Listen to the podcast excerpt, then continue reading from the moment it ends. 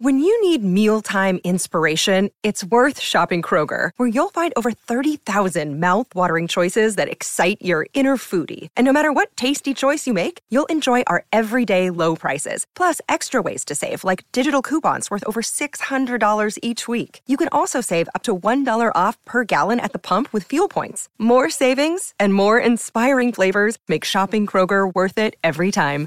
Kroger, fresh for everyone. Fuel restrictions apply.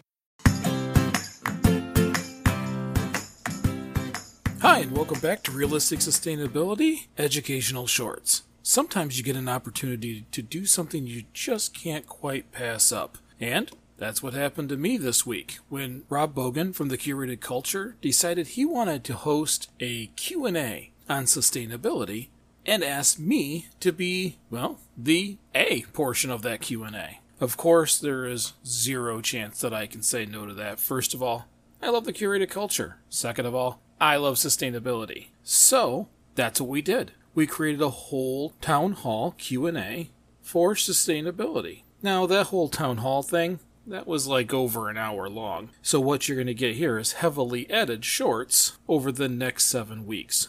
Yep, we created a 7-part series with little clips from that town hall.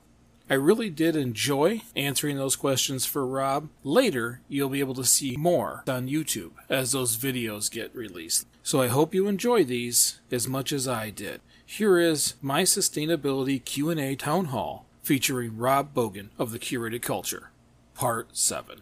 All right, so you've answered most of my questions, most of everybody's questions about the what's in it for us. But as with most things, when you start trying to convince people that this is the way to go, it immediately turns to how much is this going to cost me? So the next question is as a nation, do we have the money to move towards sustainable living or at the very least to curb climate change? Okay, well, I'm going to start with a small scope and then we're going to open it up real quick. The small scope is the biggest thing that you're going to pay for is your, your electrical grid.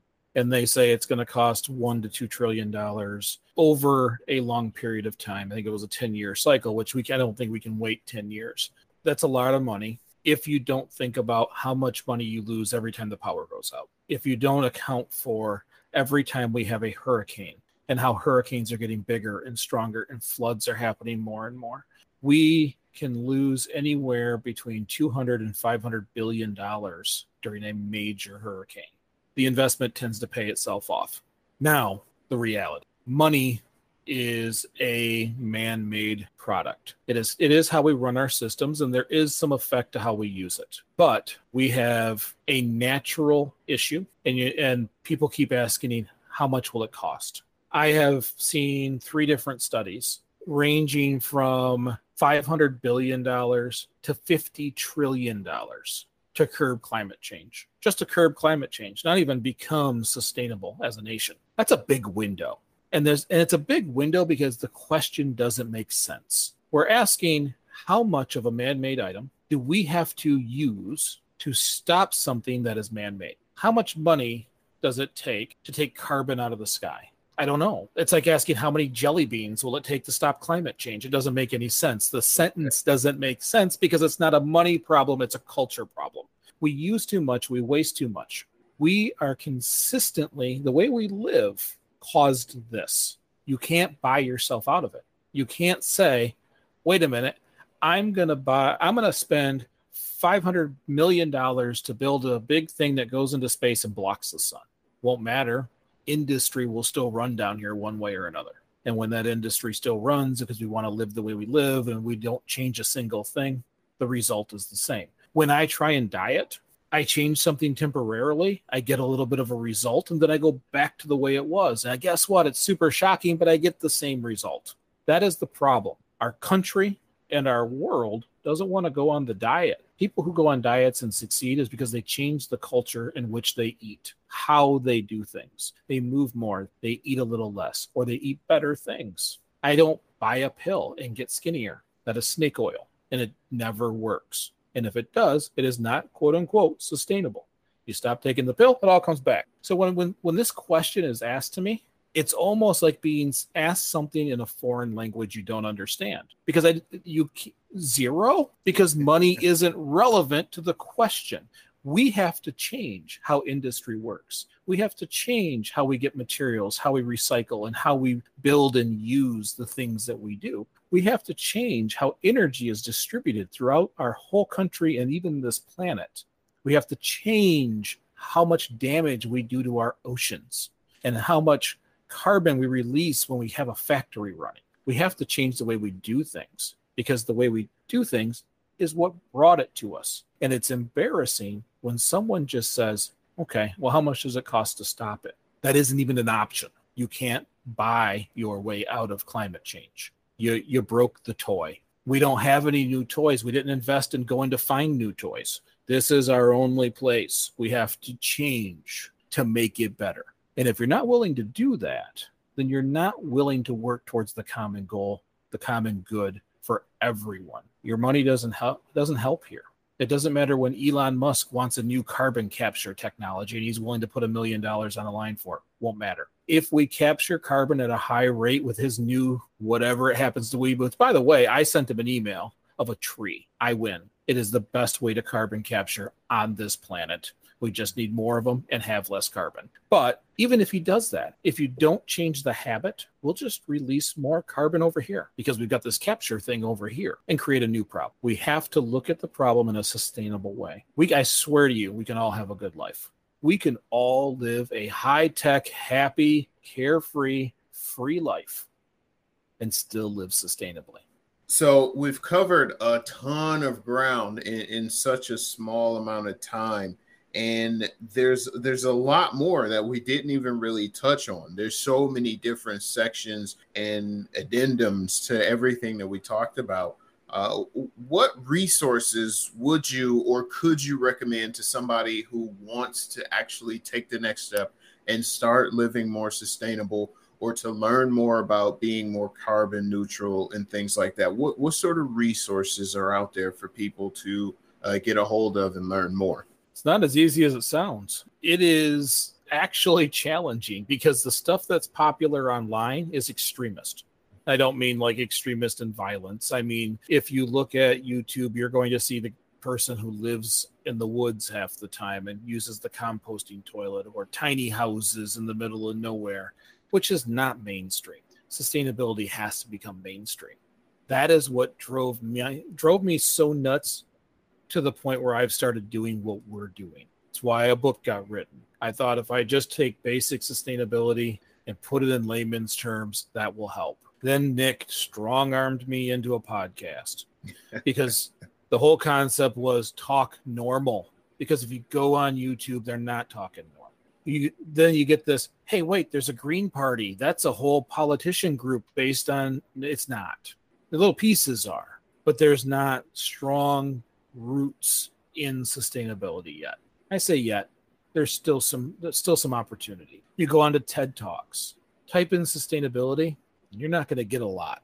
So it is very challenging. There's a couple of books that I read, and I know I said books. Sometimes that makes me sound old. Multiple. But I like to hold a book. Uh, one of them was Cradle to Cradle, which is taking away from that cradle to grave concept of a product. It the book isn't even made of paper. It's a uh, a plastic polymer that can be recycled back to its original form over and over and over again. This is a book that changed how I could look at things.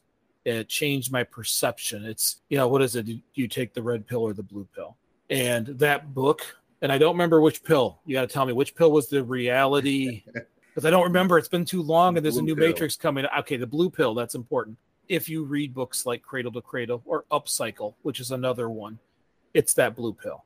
It helps you see things that you never thought about before. You're starting to look at shoelaces and you're going, oh my, you know, that's been, that is cotton that has been stretched and strengthened with polymer, uh, with plastics and polymers, and it's coated and they run through this factory process and that factory process. Oh, then they got to have anglets put on the end and you got to have those put on there. It, you start seeing the processes when you read books like that. And hopefully, if you read Greening Your Life, you get some of that. I don't try to get too deep into it because it is challenging at times. but you start looking at the life cycle of a product. You don't think about how everything starts as a raw material and all the energy it takes, which I always talk about as embodied energy. Those books do a good job helping you with those in pieces all over the book. I also am a huge fan of David Attenborough.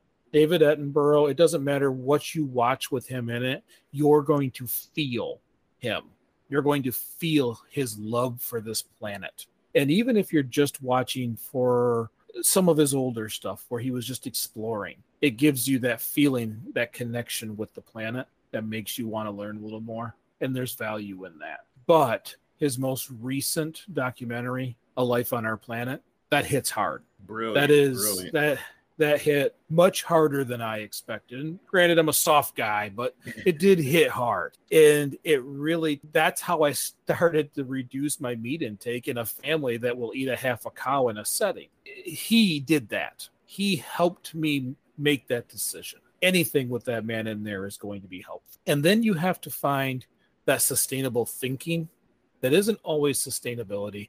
Everybody finds their own that is not something I can tell you. I can tell you who I go to. I firmly sit beside Neil deGrasse Tyson, Bill Nye, Carl Sagan, my heroes, Hank Green.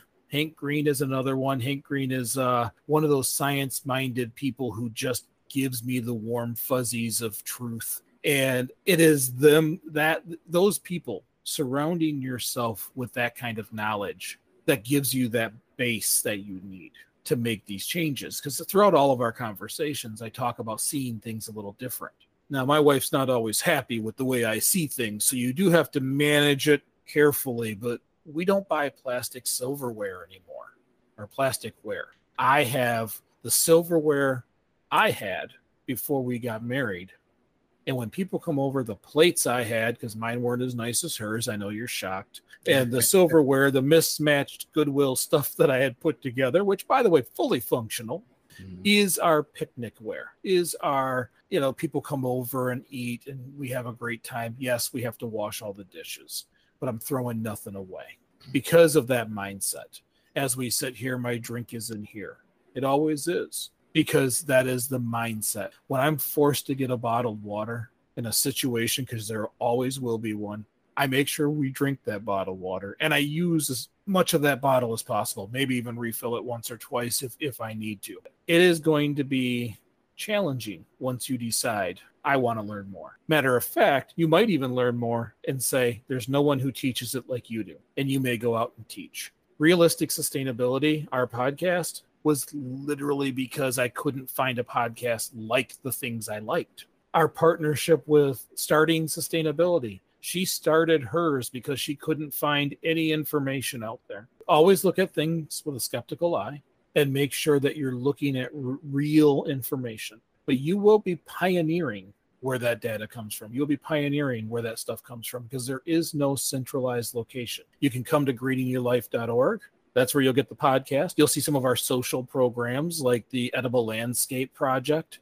here in Durand, Michigan. You'll find other podcasts, friends of our group, and I'm trying to slowly kind kind of create a hub of places where people can go and go learn and go learn the right things. So, if you find an all encompassing, this is the place for all sustainability, send it to me because I feel like this is a subject because it's been ignored for so long is still in its infancy. Things are still being defined. You asked me the very first question, what is sustainability? And I had to start with it's debated or there's a different answer depending on where you're at and what you're looking at. So if you are interested in sustainability, don't get frustrated. There's a lot of stuff out there. Learn it, understand it, make the changes that fit you do not let a YouTube channel, me, anybody else tell you how you're going to make that change. Because if you do it because I said so, it won't stick. Discover it yourself,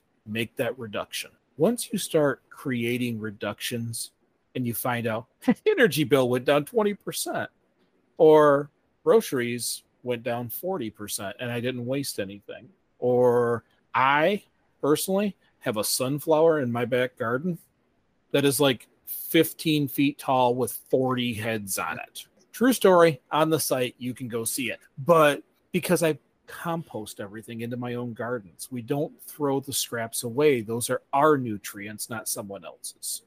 Once you start doing that and feeling that and seeing that, you'll find a lot of the places where people feel and think the same way.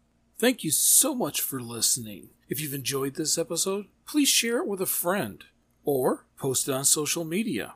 If you'd like to do a little more for realistic sustainability, you can become a monthly sustainer for as little as 99 cents a month on our Anchor site, or you can find out more on greeningyourlife.org backslash podcast.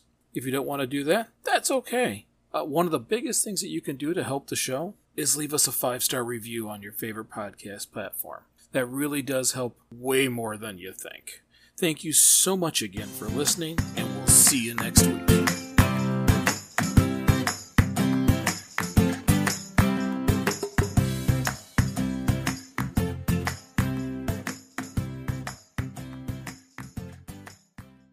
Hi, this is Mike, co host of Realistic Sustainability, the podcast, which you probably already know, but I'm also the author of A Beginner's Guide to Greening Your Life. That was the book that led to our Facebook page, our Facebook group, and, well, even this show. It offers tips on promoting your positive footprint while decreasing your carbon footprint. So, if you want to read what started all of this, get A Beginner's Guide to Greening Your Life, available on Amazon, eBay, Etsy, or just visit greeningyourlife.org for more information. Thank you for joining the sustainable movement and promoting a greener future.